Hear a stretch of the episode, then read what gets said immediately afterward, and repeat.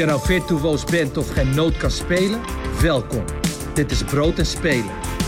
De podcast voor muzikanten en muziekliefhebbers met ambitie.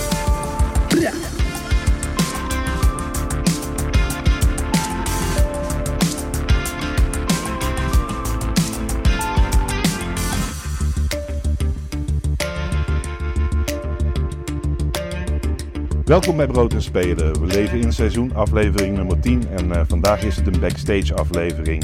Ehm, we gaan in gesprek met René Berens en René is manager bij Momentum Agency en ehm, manager geweest van eh, Birth of Joy en op dit moment nog manager van Neverone en The Wolf als ik het goed heb René. Klopt helemaal daar. Klopt helemaal.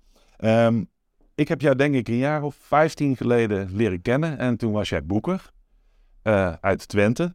Ja. Eh, en je was artiest, Capacoccia. En mij heb je daarvoor ook nog in een band gespeeld. Ehm, en inmiddels eh, ben je manager in Sittard. Eh, René, wat is er gebeurd? Ja, ja, het kan raar lopen, hè, zo mooi in deze zitten. Nou ja het, is, ja, het is leuk om je weer te zien in het spreken, Lars, want wij gaan way back inderdaad. Ik ben, ehm, nou, in een nutshell wat ik allemaal heb uitgesproken. Ik ben op mijn zestiende begonnen met muziek maken. Eh, ben ik gitaar gaan spelen.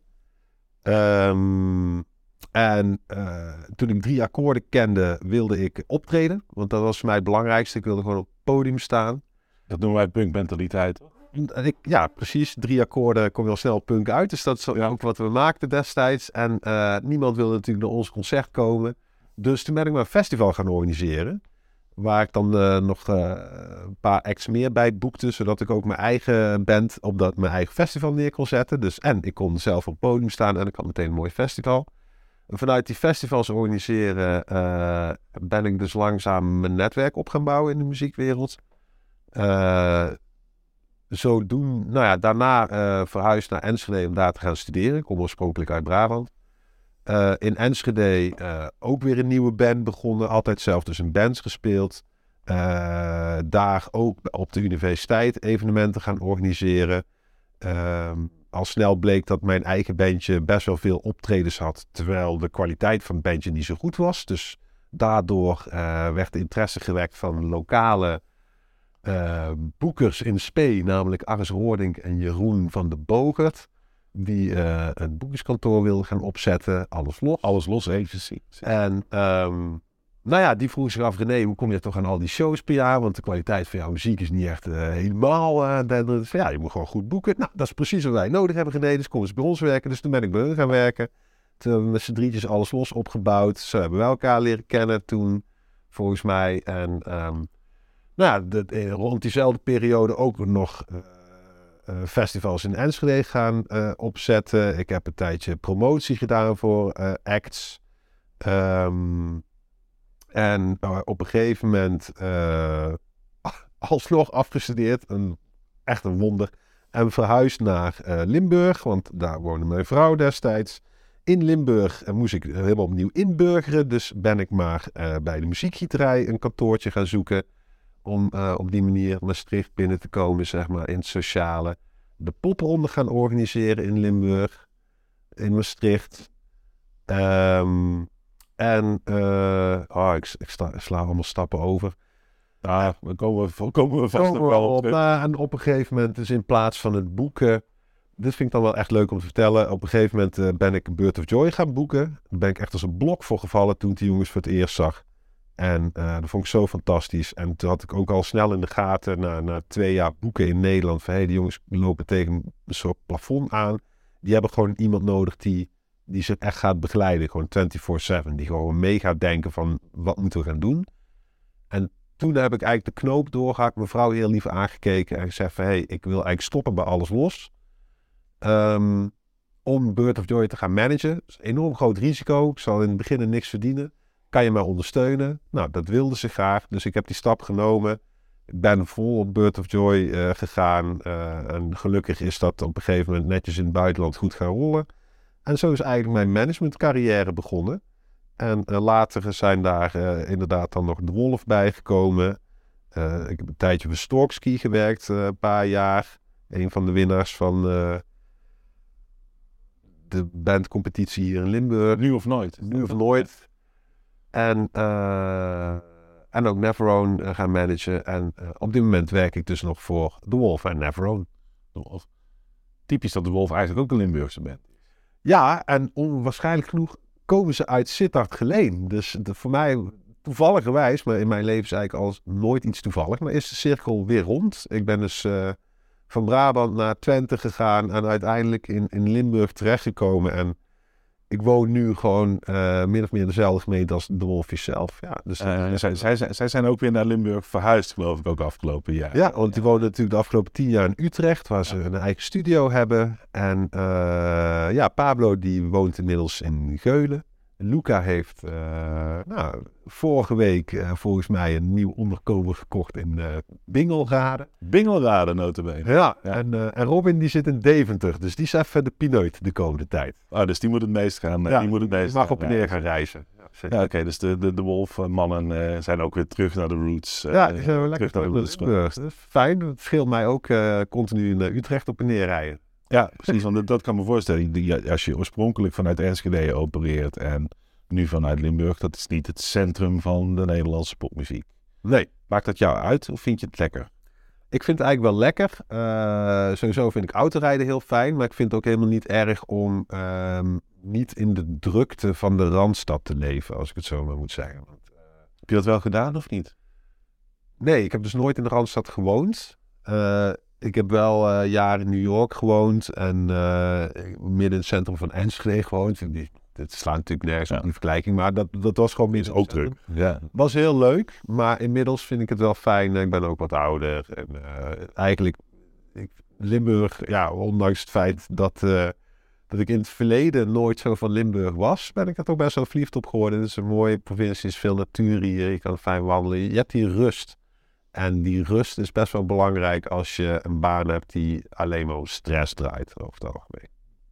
En dat is de muziekbusiness. Misschien snijden we nu een bepaald punt aan. eh, k- komt, komt langzaam. Want ik wou het nog even hebben over, over je artiestenbestaan. Want jij, eh, jij Ja, ook nog vergeten, zelf net een beetje denigrerend over eh, eh, het niveau van, eh, van, eh, van jou als artiest. Dat is wel de reden hoe ik jou ooit heb leren kennen. Omdat ik jou, Capacoccia, staat het op Spotify en zo? Kunnen mensen- Staat op Spotify. Daar ga ik linkjes in, de, in die show notes erbij zetten.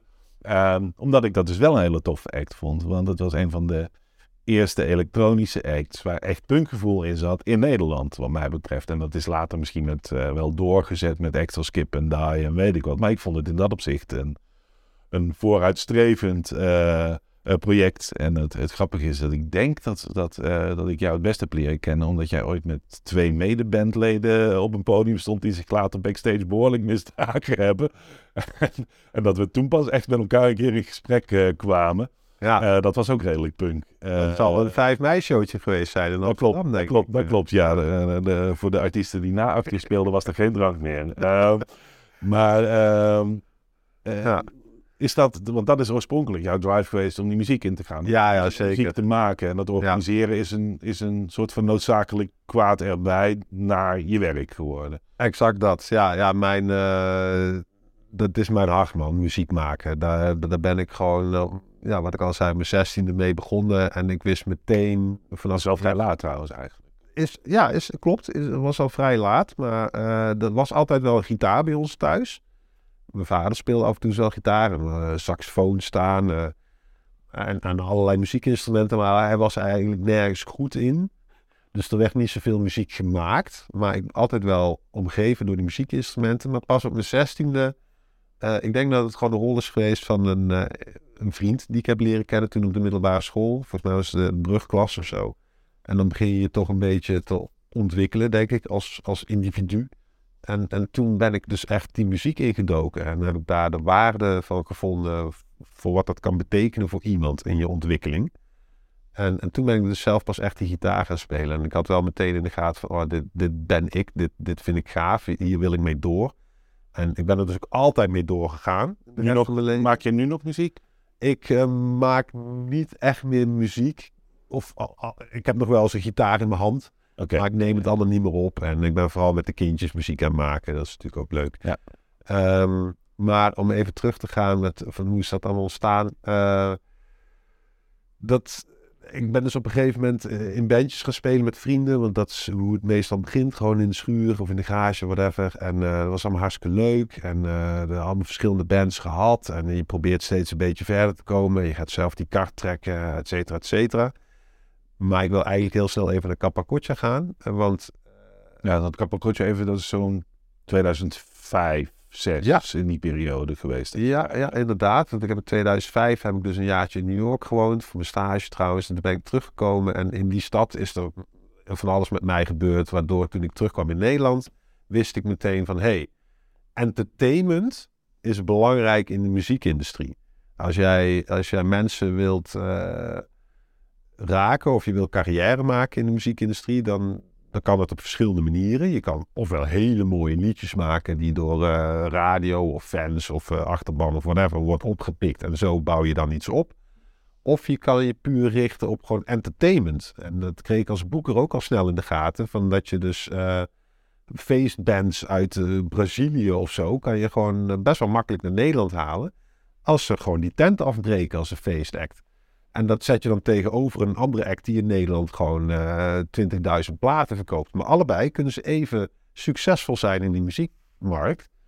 En uh, nou, ik was ook al vrij snel kwam ik tot de conclusie dat mijn eigen muzikale skills uh, beperkt waren, laat ik het zo zeggen. En toen ik dus in New York heb gewoond... Heb ik gewoon... beperkt. Lou Reed is ook beperkt. Bob Dylan is ook beperkt. En uh, de Ramones waren al helemaal beperkt, zou ik maar zo zeggen. Ja, maar die, ja, daar heb je helemaal gelijk in. Anyway, in ieder geval... Uh, ik heb me toen op het entertainment gestort. En toen, ben, toen ik dus terugkwam, heb, ben ik eigenlijk gestopt met mijn andere bands. Wat veelal punk was en hardcore. En dat had allemaal statements van de wereld moet beter. En we gaan het omgooien, weet ik veel en ik had het een beetje gehad met al statement gebeuren. Ik had zoiets van, ik wil, als ik zelf ook naar een concert ga, wil ik vermaakt worden. Nou, en uh, zo is toen eigenlijk Capacoccia ontstaan. Dus ik ben achter een, laptop gekropen, wat toen ook allemaal upcoming was. Dat je je eigen muziek ineens kon maken. Je kon gewoon beats maken eh, met Ableton of Cool Edit of weet ik veel wat programma's je allemaal had.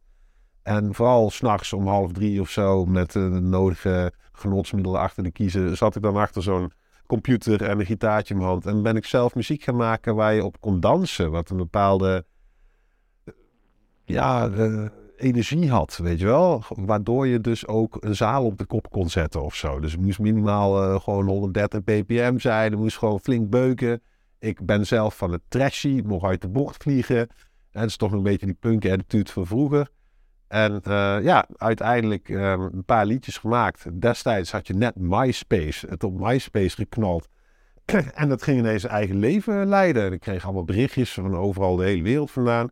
Dus ineens had ik door van, hé, hey, dat internet is ook geweldig. Dat opent een hele nieuwe markt en alles is, het is ineens een horizontaal speelveld. Dus ik heb helemaal geen label meer nodig en een publisher en was dit, was dit in de tijd dat je zelf ook al bezig was met festivals organiseren en, en dat soort dingen? Ja, dit was daarna dus zelfs. Want dit is, hè, 2005 zat ik in New York, dus ik ben in 2006 hiermee begonnen.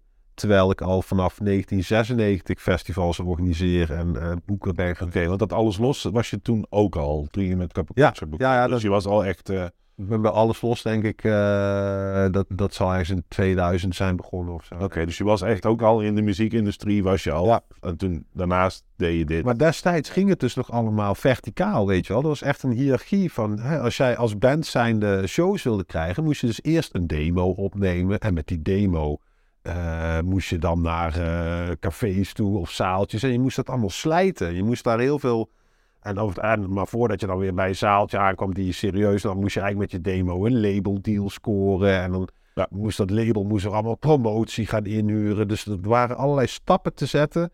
En die stappen die waren meestal verticaal. Dus het ging gewoon van niks, van nul naar onder.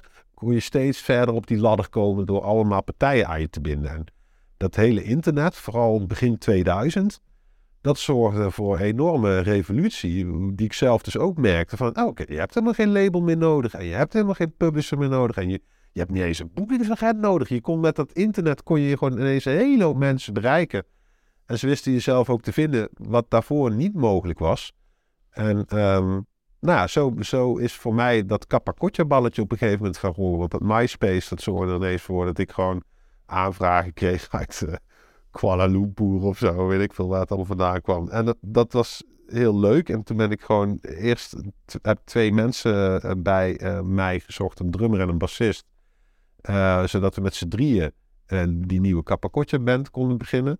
En ik liet dan ook tegelijkertijd op de laptop wat synth eh, geluiden meelopen. Dus de drummer speelde wel ook al met een clicktrack. Ehm, en zo hebben we het eerste jaar gespeeld. Hebben we ook meegedaan aan de popronde.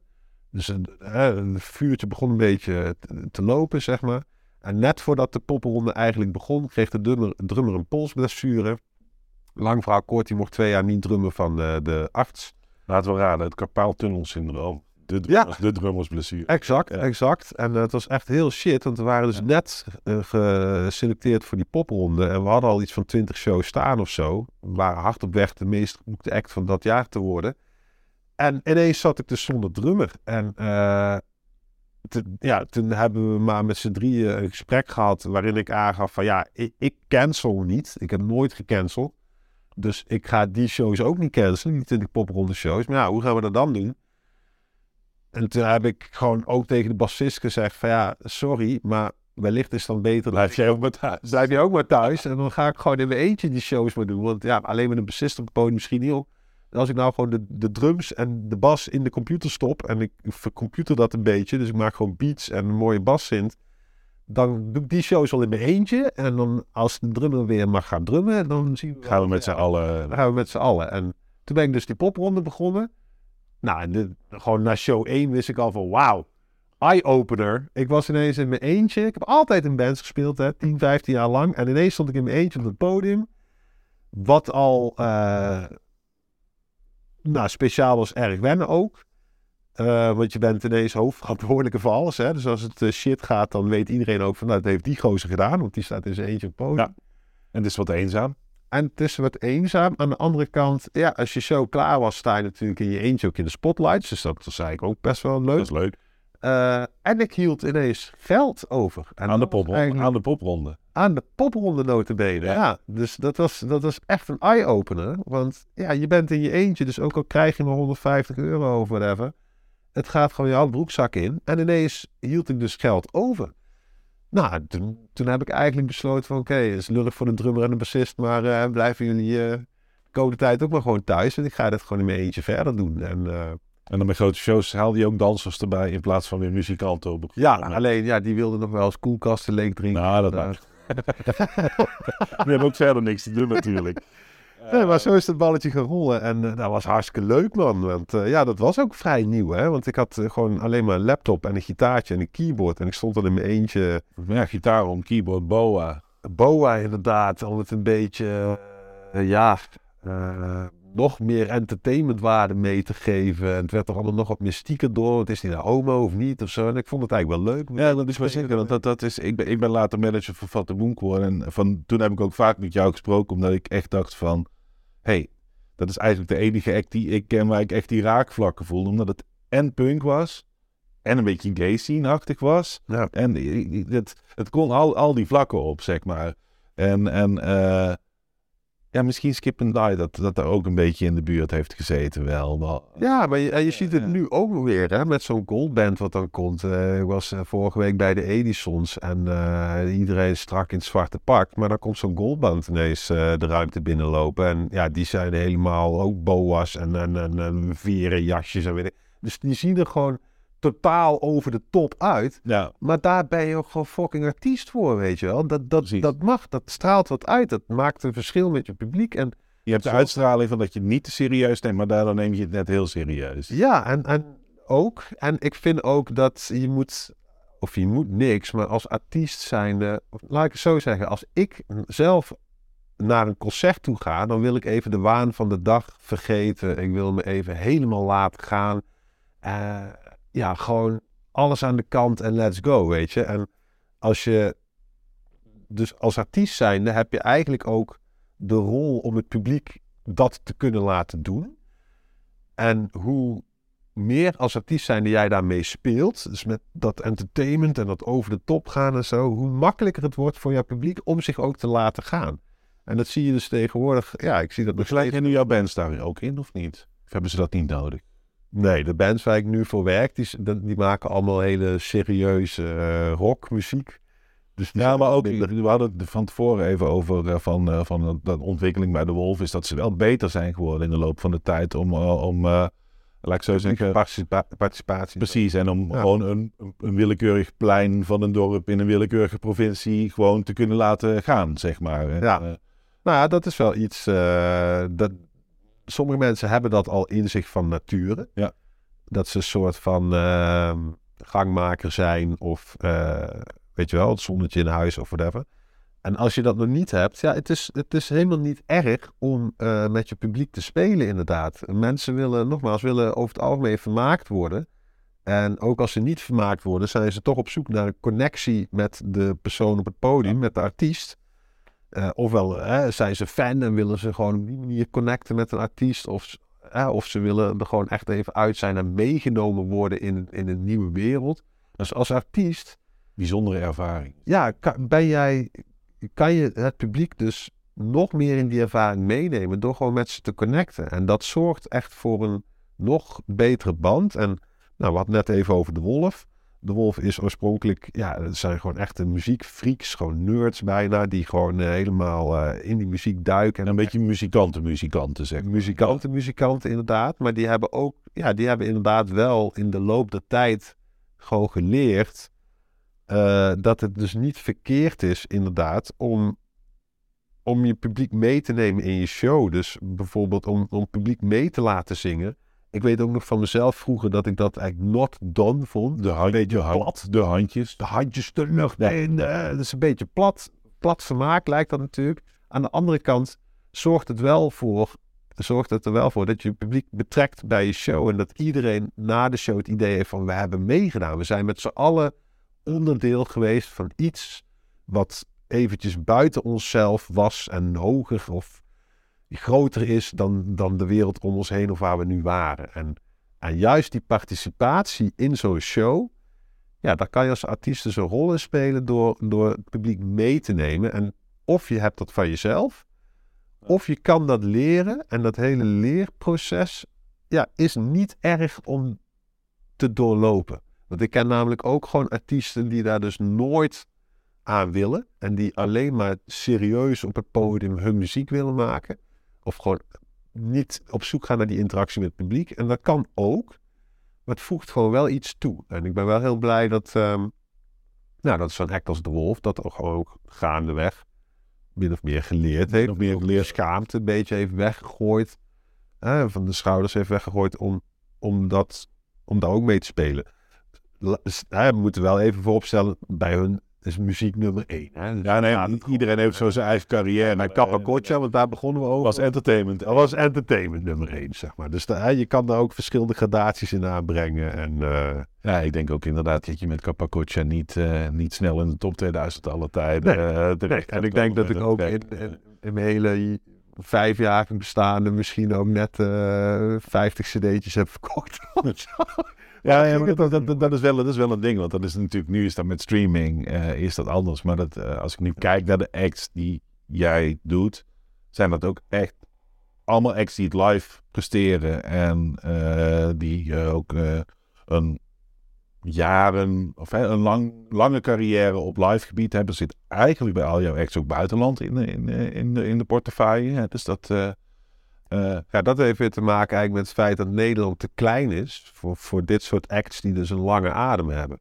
Kijk, ik vind inderdaad zelf belangrijk, of ik werk alleen maar met acts die een lange adem hebben, omdat ik het zelf, eh, ja, weet je, vroeger ook al, maar nu nog veel meer in de popmuziek ziet. Dat popmuziek is, is redelijk inwisselbaar. Hè? De, gewoon eh, nu al helemaal. Mensen streamen, dus die luisteren gewoon losse liedjes. Dus die gaan geen albumconnectie meer aan. Mensen worden veel minder snel fan van een band of een act. eh, gewoon om die act of band, maar zijn gewoon meer van: oh, dat is een tof liedje. En dat staat vervolgens in een playlist met twintig andere liedjes van twintig andere artiesten. Dus het gaat tegenwoordig, heb ik het idee, niet meer zoveel om eh, echt een, follower worden van een band die ergens voor staat of een act of zo. eh, maar meer van, oh, dat liedje vind ik leuk en dat liedje vind ik leuk. En ik merk ook bij mijn eigen kinderen en ook bij mijn vrouw en mensen om me heen. Mensen kennen liedjes wel, maar als je ze dan vraagt van welke artiest is dat, dan weten Ja. ze dat gewoon niet eens meer. Dus, eh, dus tegenwoordig is het gewoon veel makkelijker of veel moeilijker eigenlijk om, om dus een band op te bouwen met een act. En is het gewoon veel makkelijker om gewoon Ja, verliefd te worden op een liedje. ja, dat is dat liedje dat onder al die TikTok-filmpjes staat. Bijvoorbeeld. Ja, en dat dat- zijn dus dan heel veel liedjes. En een liedje, ja, dat gaat dan even een half jaar of een jaar mee. En vervolgens komt er weer een ander liedje. En dan verdwijnt het oorspronkelijke liedje uit de playlist. En komt er weer een andere artiest met een liedje in diezelfde playlist. En ja, ik zelf vond dat altijd, dat vind ik jammer. Omdat ik hou gewoon van juist wel die band opbouwen met, met je publiek. En eh, ik vind het fijn als een artiest eh, wel gewoon 20, 30 jaar mee kan gaan in plaats van eh 2 tot 5 jaar. Ja. Dus ik heb ook Ja, we net dat NRC-artikel was, was natuurlijk ook van dat uh, na een oorlogslag, wat was het, de helft bestaat niet meer na vijf jaar of zo. Dat ja, ik ben even de, de percentages kwijt, maar het was, het was een onderzoek. Ja, Ja, dat is, nou ja, dat is, dat, daar kan ik wel eerlijk over zijn. Op het moment dat ik dus ging managen, heb ik wel echt eh, hier expliciet over nagedacht. Dat ik dan wel eh, een act wilde gaan managen die dus jaren mee kan. Zodat ik van tevoren een beetje het idee had dat alle energie die ik er nu in stop, alle energie Ja. en tijd, gaat zich dan na een tijd wel weer terugbetalen, zeg maar. Ja. Hè, ook in energie en nou, we komen nu, nu richting het vak, want als manager leg je dus wat mindere eieren in het mandje, zeg maar. Want je kunt niet, je was boeker, en dan Ja. je, hoeveel acts boekte jij op dat moment? Ja, een stuk of twintig of zo. Denk ik. 20, ja, en als manager, ja, drie, drie is, Ja. drie, vier, dan, dan ben je wel redelijk, eh, redelijk aan het werk. Eh, Ja. Dus dan moest je ook wat zekerheid hebben dat, dat het dan ook wel wat ging worden eigenlijk. Nou ja, precies. geval de inspanning daartoe was. Nou, en die zekerheid, ik, ik had dan wel vrij snel het idee, in ieder geval voor mezelf, en eigenlijk nu achteraf gezien ben ik ook blij dat ik zo die keuze heb gemaakt, van dat het verstandiger was om voor een act management te gaan doen, waarvan ik dacht van die kunnen jarenlang hun fanbase uitbreiden en nog verder uitbouwen en, en die gaan maar door en die gaan maar door. Dus En die kunnen ieder jaar een stap vooruit. die kunnen ieder jaar een stap vooruit. En, en zodoende ben ik dus nooit pop gaan managen, zeg maar. Sowieso was dat ook niet mijn muziekstijl. Maar als je dan gewoon... Ja, je, je, je gaat ook werken omdat je geld moet verdienen en daarvan moet kunnen leven. Dus misschien eh, is er in de popwereld meer geld te verdienen. Maar je moet natuurlijk ook dicht bij jezelf blijven. Dus dat was ook een reden voor mij om met, met gitaarmuziek bezig te gaan. Maar een van de belangrijkste redenen was wel, dat heb ik ook echt met mijn vrouw besproken. Van, nou, ik denk dat als ik, hè, ik ben met Bird of Joy management begonnen. En het was een enorm risico dat ik toen nam. Maar ik heb nooit het idee gehad ehm, dat, eh, dat het niet zou lukken. Omdat de band gewoon goed was. En ik gewoon ja, echt het idee heb dat... eh, dat, eh, nou ja, rock en metal en punk of zo, dus vooral die gitaarmuziek, dat zijn natuurlijk al snel mensen die daarnaar luisteren, zijn volgens mij zelf ook al sneller muzikant of hebben meer affectie met, met die wereld dan puur pop. Ehm, en volgens mij blijven die ook gewoon langer aan boord. Dus als jij eenmaal verliefd bent geworden op een act of een band, dan, dan blijft die ook heel je leven bij je. Terwijl juist die popliedjes, het is allemaal zo bubblegum. En nogmaals, het is helemaal niet verkeerd. Er zijn hele mooie popliedjes. Ik luister zelf ook veel naar de radio en ik kan erg genieten van popliedjes. Maar het, het is zo vluchtig. Ja. En die vluchtigheid, ja, daar ben ik gewoon niet van. Ik hou echt van lange relaties opbouwen. Ook gewoon met vrienden, gewoon in het sociale leven of whatever. En En dan ben je in die, in, die, in, die, in die rock gaan zitten omdat je daar je eigen voedingsbodem in hebt. natuurlijk, ja, dat is wat ik net zei. Dat is ook belangrijk, van de kom Ja. daar vandaan. Dus je snapt, je, snapt, je, je snapt dat publiek zelf ook. Ik, ja, nou, en dat is misschien eh, sla je hier de spijker op zijn kop. Omdat ik dus zelf daar vandaan kom en dat publiek te snappen, weet ik ook zelf hoe ik naar bands kijk. En ik weet dus ook zelf naar de bands waar ik van hou, of in het verleden veel naar luisterde, of nu nog steeds. Die blijven altijd bij me. Dus ik had zelf al door van, dat is een long time commitment. Die ik met die muzikant of met die act of die band ben aangaan als publiek, als fan zijn. Ja.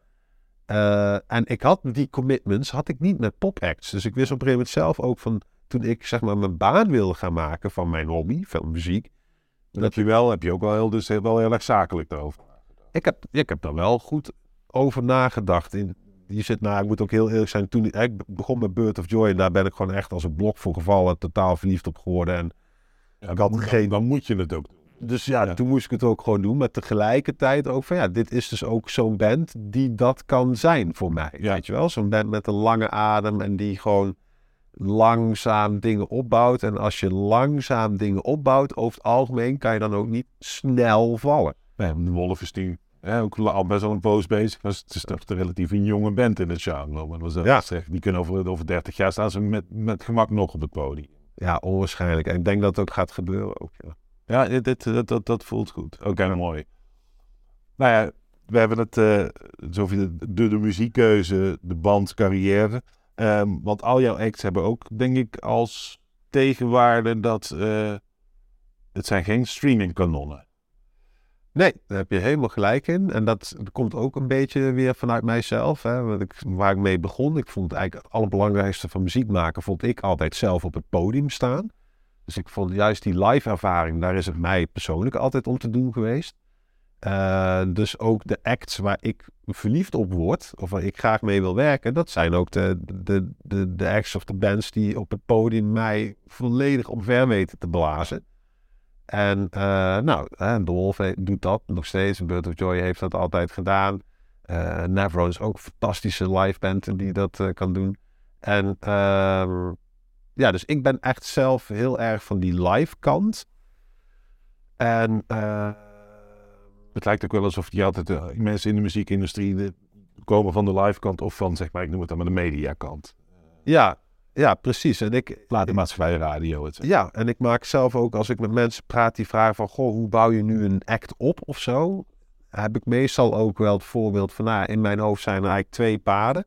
Namelijk ofwel uh, via het live circuit gewoon veel spelen en zo langzaam aan je publiek opbouwen. Iedere keer terugkomen en meer mensen weten eh, naar je show te krijgen.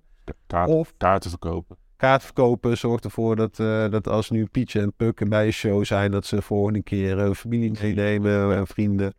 En uh, dus dat is allemaal word of mouth. Of, ja.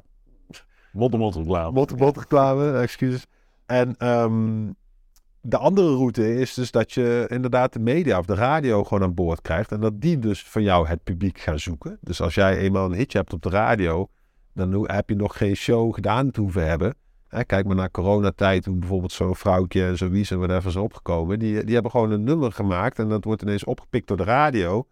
En de eerste show die je gaat doen is meteen voor 2000 man. Ja. Omdat gewoon die radio dat publiek voor jou gevonden heeft. Nou, mijn ex hebben over het algemeen niet die radio aan boord. Omdat die inderdaad gewoon meer rockmuziek maken. Vaak ook nog met 60s, 70s invloed. Want daar hou ik zelf ook heel erg van. En dat is natuurlijk niet meer hip, hot en happening nowadays. Zijn dus, liedjes van langer dan 3 minuten 12 seconden. Ja, ja, en dan mag niet onder de zes minuten uitkomen. Nee, maar dus dat, op de radio is dat dan lastiger. Dus uh, ja, die moeten vooral... En dan is het uh, ook streaming dus lastiger. En is inderdaad ook streaming lastiger.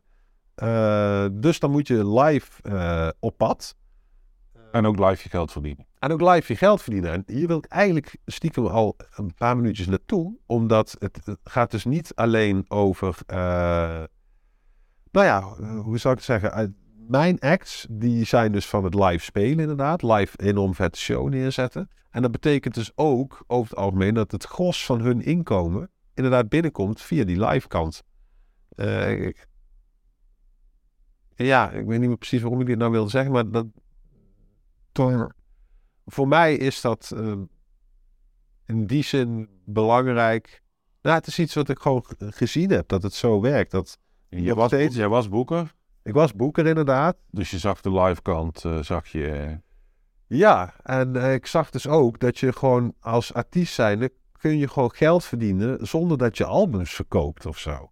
Uh, dus ik zag al wel snel in dat het live circuit, dat is gewoon, dat is gewoon een plek waar je gewoon echt wel geld kan verdienen. Uh, terwijl juist die andere kant, dus de labelkant, noem ik het zelf altijd, de release kant, en nu is het natuurlijk allemaal digitaal geworden. Hè? Dus een streamingskant kan je het dan nu ook noemen. Ja. Maar er is denk ik ook nog wel een redelijke portie vinylverkoop of zo. Weet je wel, in bepaalde niches. Je kunt dan, er zijn acts die je wel een verdienmodel op. Ja, nou, uiteindelijk kom je ook op een niveau. Kijk, ik kan ook met trots zeggen dat de Wolf nu ook wel verdient, zeg maar, aan de albumkant.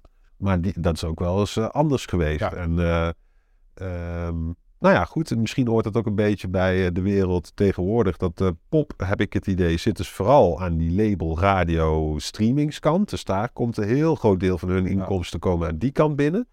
En omdat zij aan die kant dus heel veel visibility en inkomsten hebben, kunnen ze uiteindelijk ook heel makkelijk die stap maken naar het live circuit. Ja. Want ze hebben al een heel groot publiek weten te bereiken. Dus dan komen er ook ineens heel veel mensen naar jouw show. Maar die komen dan omdat ze dat liedje dat ze kennen graag zo goed mogelijk willen horen. Nou, dat is een andere vorm van live spelen dan. Ja, dat is een andere vorm. Uh, maar goed, als je eenmaal het is ook een hele moeilijke vorm, hè? Want, ja, je moet dan in één keer moet je op de top van de berg beginnen. Nou ja, en, en, je moet dus dat, dat hitje gehad hebben, zeg maar. Ja. Je moet die, die, die initiële output, die dus een hele hoop mensen heeft kunnen bereiken, moet je wel gehad hebben. Als jij dat niet hebt, ken ook veel bands die nu, uh, ja, dus er expliciet voor gekozen hebben om radiomuziek te maken. Dus gewoon mooie muziek, wat pop is, wat, wat een potentieel een groot publiek kan aanboren. Uh, maar als die dus nog niet door de radio opgepikt worden, zie je wel meteen dat het ook heel moeilijk is voor dat soort acts om dat live circuit in te komen. Ja. Want die hebben dus niet, zoals een gemiddelde rockband of een metalband of een punkband, een soort van initieel publiek. Wat gewoon altijd naar metal shows in het algemeen gaat of rock shows in het algemeen. Sowieso eh, de, de, de, agenda van de Vera of de agenda van de Paradiso iedere maand te checken en gewoon aanstrepen. Daar gaan we heen. Ja, nou, en dat heb je dus voor pop-acts is dat moeilijker. Als jij dus nog niet die radio-airplay hebt gehad, dan heb je dus nog geen publiek aan je weten te binden. En ja, kijk maar naar de lokale poppodia. Of, ah, dat is een gek woord trouwens, lokale podia, moet ik dan eerlijk zeggen. Uh, want daar, um, ja, daar komen gewoon uh, dus bands, en rock en, en metal en hardcore en punk en van alles langs. En ook pop-acts. Maar je ziet dat, een, dat die die pop-acts die verkopen dan wel misschien in één keer zo'n show uit. Als ze al hè, dus die zichtbaarheid hebben gekregen. Uh, maar dat is dan ook maar één show in de maand of zo in dat poppodium. Dus, ja. Of, ja, daar hebben ze, het is eigenlijk wel gek dat het een poppodia heet. Terwijl over het algemeen toch uh, meer ja, okay. pop is. Wat dan neem je een, uh, neem je een nauwe definitie van pop. Ja, ja, daar ben ik sowieso natuurlijk. Pop is populair, is... Ja. Maar goed, het eigenlijk punt wat ik wilde maken is dat voor mij persoonlijk is het fijner om te werken inderdaad met uh, acts die een lange adem hebben. En over het algemeen zijn dat acts die dus langzaam hun publiek opbouwen. Ja. Daar goed de tijd voor nemen. En dat echt via de, via de, als je via de live kan bouwen, dan breekt het ook minder snel weer af als je even niet een liedje op de radio ja, krijgt. Want, want, want dat publiek bouw je dus op door gewoon jaren achter elkaar weer terug, steeds terug te komen naar jezelfde uh, land of stad of misschien zelfs hetzelfde podium en dat iedere keer maar uit te breiden. En doordat dat zo langzaam en ieder jaar weer opnieuw gebeurt, verlies je dat publiek niet uit het oog. En het publiek verliest jou niet uit het oog. Terwijl met pop daar komt zoveel uit. Populaire muziek, het woord zegt het al. Altijd het, een nieuwe snoepje van de week. Ja en, en populariteit is gewoon tijdgebonden. Weet je wel, gewoon in de jaren 60 was Deep Purple gewoon pop. Ja. Hij was de populaire band. En, en ook zelfs Led Zeppelin. Ik weet dat mensen... Nee, dat was de pop van toen. Weet ja. je wel? Dat was, gewoon Woodstock was gewoon het popfestival van toen. Toen was pop gewoon gitaarmuziek. Tegenwoordig is pop gewoon elektronisch. Beats, met een, beats maken. Uh, ja. Zo'n mond, uh, met zo'n stemvervormer. Ik ben even het Autotune. Autotune. Uh, dat was wel perfect voor jou geweest. Voor. die autotune. ja, goed wat je zegt. Dankjewel. en, en door. Nee, maar ja, dat, dat is dus totaal... Dat is iets totaal anders inderdaad. En, en ja, pop is dus nou, tijdgebonden. En hoe, kijk je, hoe kijk je daar nu naar? Want... En we het net over dat jij 2005 als artiest begon, maar ook zeg maar langzaam de switch in je carrière maakte van naar het, naar het management van het feestjes organiseren, boeken. Eigenlijk gewoon ja, de dingen die zo vanzelf kwamen. Um, en dat is ook het moment dat uh, inderdaad de MySpaces en de, uh, de, de iTunes ging volgens mij toen ook zo net zo voor een eurotje verkopen. De, de, de, de piraterij hield een beetje op. Ja. Um, uh, en uh, daarvoor terug is, zijn de bubbels gekomen. Um, zou ik bijna zeggen. Uh, Van mensen die heel erg weten wat er in een bepaald gebiedje gebeurt, waarvan andere mensen totaal niet weten wat er gebeurt. Uh, artiesten die zalen uitverkopen, die waar je nog nooit van gehoord hebt en andersom, zeg maar. Um, is je dat, hoe, is, hoe is dat voor jou? Heeft dat invloed gehad in, in, in, die, in die periode dat jij ook, zeg maar, anders ging, ging, andere dingen ging doen? Dat de, dat de wereld zich ontwikkelde naar hele specifieke, nauwe doelgroepen die je op je eigen manier kon gaan benaderen in plaats van via de ja, standaard massamedia route. Uh, ja, ik denk het wel. Moet eerlijk bekennen, ik heb er nog nooit zo diep over nagedacht in die zin. Maar ik denk zeker wel dat het internet aan zich, wat natuurlijk begin 2000 uh, begon op te komen, dat heeft er wel gewoon voor gezorgd Kijk, daarvoor, laat ik zo zeggen, in mijn jeugd, in de jaren tachtig, had je, je had gewoon radio en je had televisie. En ik was al enorm blij met MTV. Hè? Dat, dat is zeg maar mijn internet geweest vroeger. Dat, dat, dat kwam toen binnen. Maar dat, dat was voor mij al een eye-opener. Van ineens was er muziek op, op de televisie. Uh, maar dat was wel allemaal one-way traffic. Gewoon eenrichtingsverkeer. Dus je, ik, ik kon alleen maar op MTV zien en horen wat de bewuste uh, programmeur van MTV bedacht had wat er die dag op tv ging komen.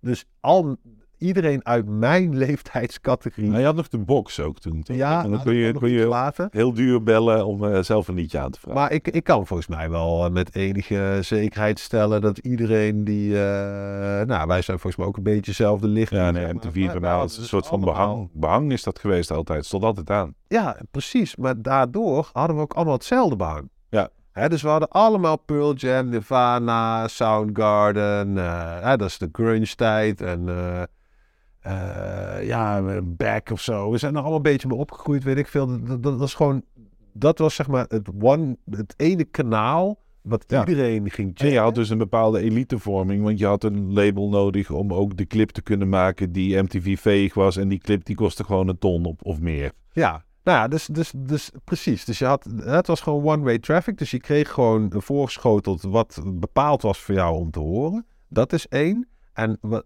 ja, maar als artiest moest je dus ook naar een label toe. Daar kwam het eigenlijk op neer. Ja, ja je moest als artiest inderdaad uh, een verticale hiërarchie doorlopen eigenlijk om dus opgepikt te worden bijvoorbeeld door MTV. dus je moest als beginnende act moest je een demo opnemen en dan moest je met die demo uh, naar een label toe. En dat label moest jou dan tekenen. En als je dan uh, gelukkig getekend was, dan kon je op zoek naar een uh, boekingsagent of zo. Want die wilde ook niet met je in zee als je geen label had. Ja, dus was altijd een kip en ei verhaal. En uh, nou, dan had je eindelijk een, boeker en, en, een label. Maar ja, dan moest er ook nog pers en promotie ingekocht worden. En dan had je nog een publisher nodig. Die ging ervoor zorgen dat je gezinkt werd bij een of andere reclame. Waardoor je weer meer aandacht kreeg.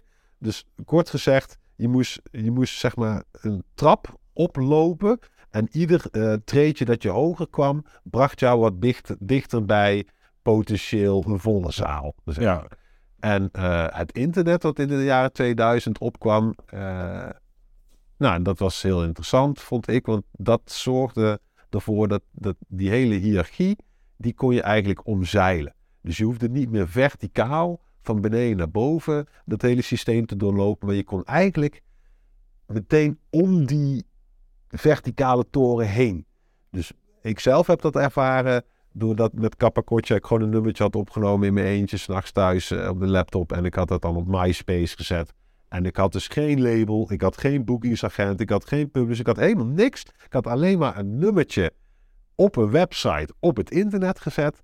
En voor ik het wist, kreeg ik allerlei mailtjes vanuit mensen van... hey, dit is leuk, dit is gaaf, uh, doe je ook live optreden, dan kom je een keer bij ons langs. En het was niet alleen uh, Nederland, maar het ging zelfs gewoon naar het buitenland. Dus ik, ik, had al heel snel in de gaten van... hey, er is nu echt iets aan het veranderen. Gewoon, het speelveld is ineens anders. Wij als muzikanten, maar volgens mij gold dat voor iedereen en alle beroepssegmenten, door het internet uh, werd het speelveld ineens horizontaal. Uh, dus de, de machtsstructuren die er verticaal altijd waren, die kon je nu een beetje omzeilen. En als je dus gewoon iets tofs had gemaakt dat mensen gewoon mooi vonden, dan kon je dus op internet, via het internet, ineens een hele fanbase aanboren. Die de jaren daarvoor gewoon nooit mogelijk was geweest. Dus dat heeft er wel voor gezorgd, inderdaad, dat je. eh, nou, ik denk dat we daar nu middenin zitten. Als je nu ziet dat hoeveel artiesten zelf hun eigen muziek eh, uitbrengen. Hè, zonder een label. Maar zelf dus ook een, een groepje mensen weten te vinden. Precies, die dat dan gewoon nu zelf op Spotify zetten via hè, een aggregator die je gewoon, eh zo'n CD Baby of weet ik veel wat dan. DistroKids. DistroKit en zo. En dat zijn allemaal hele mooie ehm, eh, mogelijkheden om dus zelfstandig je muziek gewoon nu uit te brengen. En als jij ook met de social media Toch merk ik dat heel veel muzikanten op dit moment met dat zelf uitbrengen net misschien nog wel grotere vraagtekens boven hun hoofd hebben als eh, twintig jaar geleden. Want dan wist je namelijk waar je aan toe was. Ja. Een van die 10, 15 labels eh, moet mij gaan tekenen, want anders dan wordt het niks. En nu is het van, ik kan het zelf doen, maar ik kan ook naar een promotiebedrijf of moet ik misschien toch naar een label. Want als ik het zelf doe en dan staat na een week achter al mijn tracks nog zo'n kleiner dan duizend tekentje, dan is mijn plaat mislukt en dan heb ik allemaal opnamegeld voor niks uitgegeven. Moet ik wel of niet een plugger? Moet ik wel of niet de perspromotor?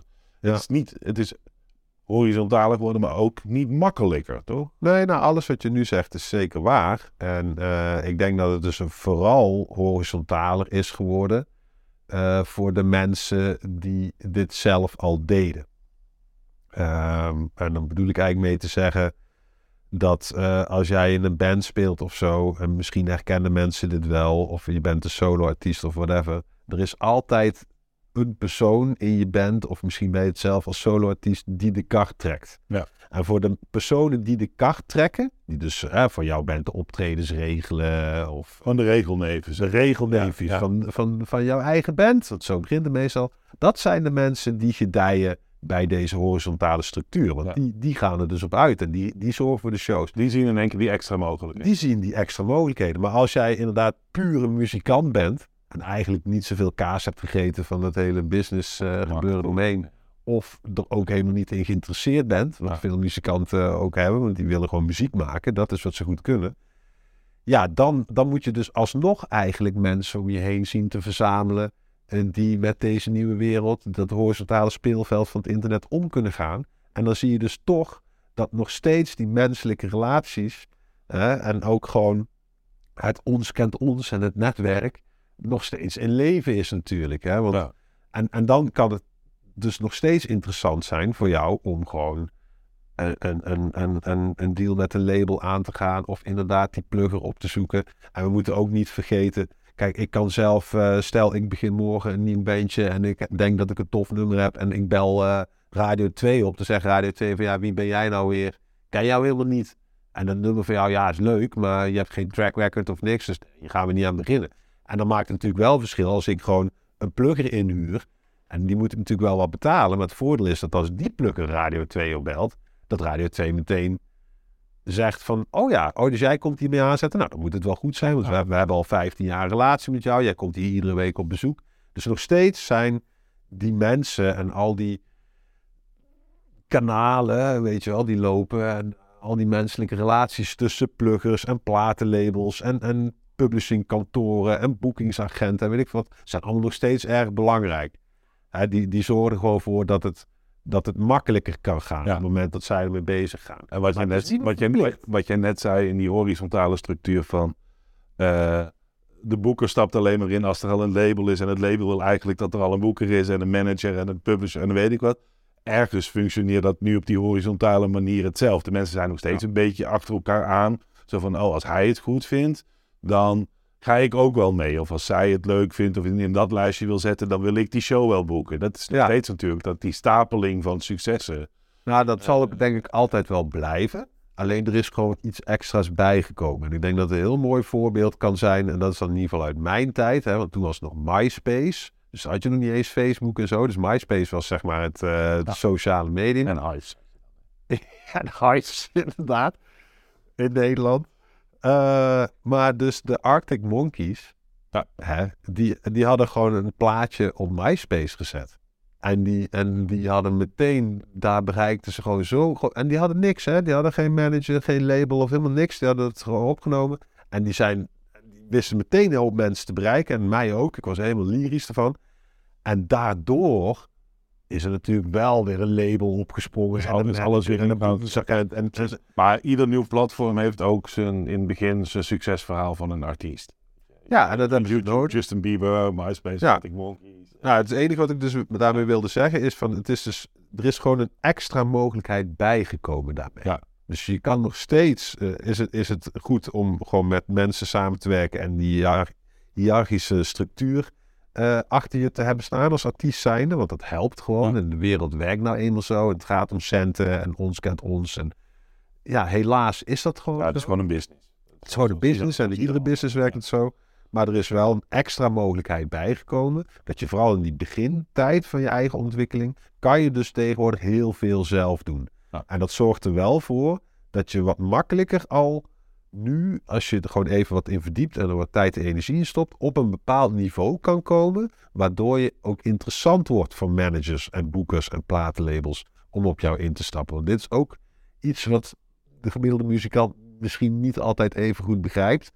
Het is gewoon niet, vaak niet interessant voor een manager of een boeker om in het begin van jouw carrière in te stappen. Want jij verdient dan nog geen geld. Je hebt een percentage, een manager verdient een percentage. Die 15, pakken commissie, inderdaad. procent zo'n beetje. En als jij dus nog niks, als jij, geen, als jij nog geen geld verdient, dan valt er, ja, dan is 15% of 20% van 0 euro is ook 0. Weet Ja. je wel? Dus dan heeft het voor die professionals in de muziekbusiness ook nog weinig nut. Precies, wat je hadden het net over drie, vier artiesten, daar zit zo'n beetje het plafond. Dus ja, dan moet het toch op zijn minst twee daarvan iets meer dan 0 euro verdienen. Ja, dus, eh, nou ja, dus wat ik eigenlijk mee wilde zeggen is dat, dat je kan tegenwoordig zelf al heel veel doen.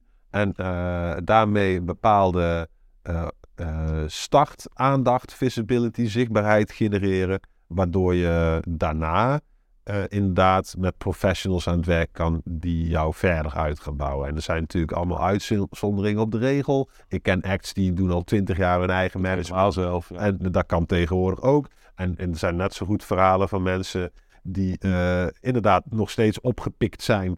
eh, omdat iemand langs een garage liep en dacht van... Hey, dit is zo fucking vet. Ik ga jou een wereldster maken. Ja, dat kan ook nog allemaal steeds. Er is alleen iets bijgekomen. Dus we hebben alleen maar meer mogelijkheden gekregen als artiest zijnde om onszelf te ontplooien. Je had het net even over die MTV-periode. Eh, ik had je ook gevraagd om twee liedjes eh, te noemen die belangrijk voor je zijn. En het eerste liedje wat je noemt komt uit die MTV-periode. En dat is natuurlijk ook wel grappig, want het was eigenlijk een underground band die in één keer mainstream werd.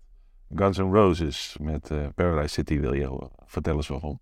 Ja, ja, volgens mij was zelfs Knocking on Heaven's Door, wat toen op MTV eh, of zo de grote doorbraak van zoals. Notabene een cover van Bob Dylan hè, of zo. Ja, op dat Freddie Mercury. Nee, op dat, op dat, dat was op, op zo'n, op zo'n... Ja, een Band Aid of zo was het misschien. eh, Samen met Elton John was het. Ik weet niet meer. gewoon Live. Nee, ja. Goed, whatever. Ja. Whatever. Voor, voor mij was in ieder geval Guns N' Roses in die zin eh, belangrijk dat het eh, de allereerste eh, live show was waar ik naartoe ging. En eh, het heeft heel veel indruk op mij gemaakt. Ik was toen 16 jaar. En eh, ik weet nog heel goed dat ik... eh, nou ja, je had Metallica en Guns N' Roses en je had eh, Madonna en Michael Jackson. Dus Madonna en Michael Jackson was de pop. En dat waren twee rivaliserende kampen, zeg maar. En je had Guns N' Roses en Metallica, dat was de rock. En er waren ook twee rivaliserende kampen. En ik weet nog dat ik van mijn ouders niet naar Metallica mocht, want dat was te hard. Dus toen heb ik, ben ik samen met, mijn, eh, met een hele jonge oom van mij, die maar een paar jaar ouder was, op de motor.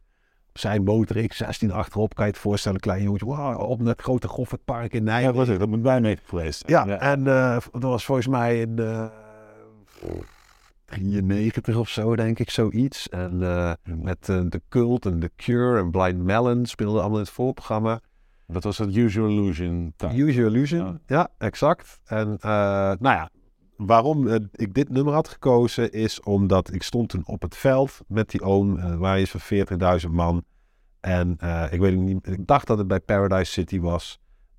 dat ik op de schouders van mijn oom klom en over dat veld keek. Was er, terwijl ik dit zeg voor de luisteraars, helemaal kippenvel. Ja. En om mij heen keek en daar stonden dus gewoon 40.000 man tegelijkertijd in hun handen te klappen. Gewoon bam, bam, boem. Hè, En, en, en die energie, toen wist ik meteen van wauw, dit wil ik ook. Dit is mijn leven. Wauw, dat er gewoon 40.000 man op hetzelfde moment allemaal hetzelfde ervaren en willen. En gewoon naar het podium staan te kijken. En er staan gewoon vier poppetjes. En die zetten dan zo veld in vuur en vlam. Ja, dat had ik nog nooit gezien. Dat was zo'n grote... Dat had zo'n impact op mij vanaf dat moment. Ja, ik heb het niet besloten. Maar het lag gewoon in mijn systeem dat ik met de muziek verder moest. Het is wel heel grappig dat je zegt, want er zit natuurlijk meteen dat stukje van het entertainment zit daar dus in. Ja, nou ja, dat is, ja, Dat- dat- inderdaad. Je, Ja. je zegt het nu heel goed en ineens realiseer ik mij dat ook. Van ja, dit, ik vond dat dus ook belangrijker dan de muziek. Ja, Ik vond die ervaring, dat delen van energie. Dat vet. Misschien dat voetballers in ja was in sport, sport. Sport is hetzelfde. die hebben dit ook, weet je wel. Als jij zo'n stadion hebt met 60.000 man en je scoort of zo... en dan gaan ineens 60.000 man allemaal tegelijk opstaan. Ja. Ik heb e- e- één keer bij Barcelona voetbalwedstrijd meegemaakt. Ik ben helemaal niet van het voetballen, maar... als dan 60.000 man allemaal hetzelfde doen op hetzelfde moment... Ja. Dat is, je voelt dat gewoon. De energie wordt dan omhoog getild. Ja. Iedereen maakt eh, een transformatie door en...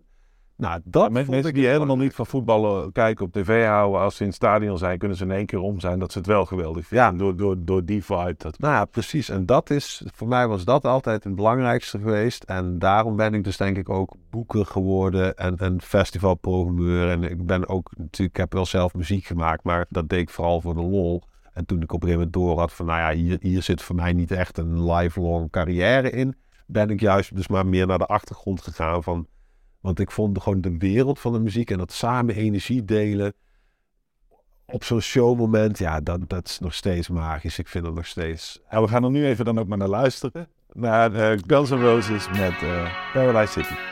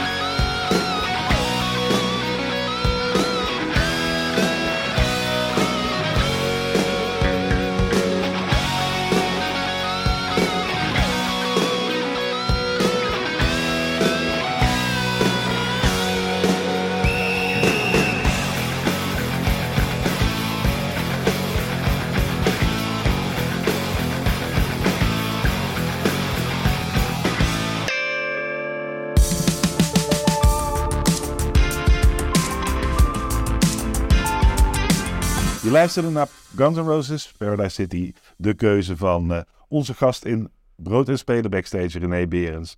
Eh, René, we hadden het net over, eh, over je, eerste concertervaring bij Guns N' Roses op de schouders van, van je oom. Ehm, inmiddels ben je een poos werkzaam in de muziek als manager. Ehm, zou je mij kunnen uitleggen aan onze luisteraars, wat doet een manager nou eigenlijk precies voor een artiest? Goeie vraag. Volgens mij eh, zijn er heel veel verschillende dingen die verschillende managers doen. Maar ik denk wat iedere manager ehm, eh, deelt, zeg maar, is dat ze proberen om een artiest verder te helpen. En in eerste instantie komt dat meestal neer op eh, je, moet, je moet als manager zelf een klik hebben met je artiest om daarvoor te kunnen werken. En als je iemand wil helpen, dan nou, wat, wat doe ik dan in ieder geval als manager is het team rondom een artiest opbouwen. Dus je helpt mee met het zoeken naar het juiste label, juiste eh, publishing Dat eventueel. betekent ook dat jij er het liefst als eerste bij bent. Dan ook. Dat is wel zo handig, ja. Want dan kan je, dan kan je inderdaad nog Maar meestal is de boeken er als eerste. Maar we hebben net ook besproken van dat hoeft dus allemaal niet meer zo. Dus je kan ook als manager met de artiest eh, gewoon beslissen van... hé, hey, we gaan juist niet op zoek naar een label... en we gaan juist niet op zoek naar boeken... maar we gaan dit zelf doen, zodat we misschien hè, wat minder commissie hoeven te betalen... wat meer geld overhouden. Eh, maar dan heb je natuurlijk wel iemand nodig als artiest... die hè, het klappen van de zweep kent... die, die weet waar, die, waar hij of zij naartoe moet.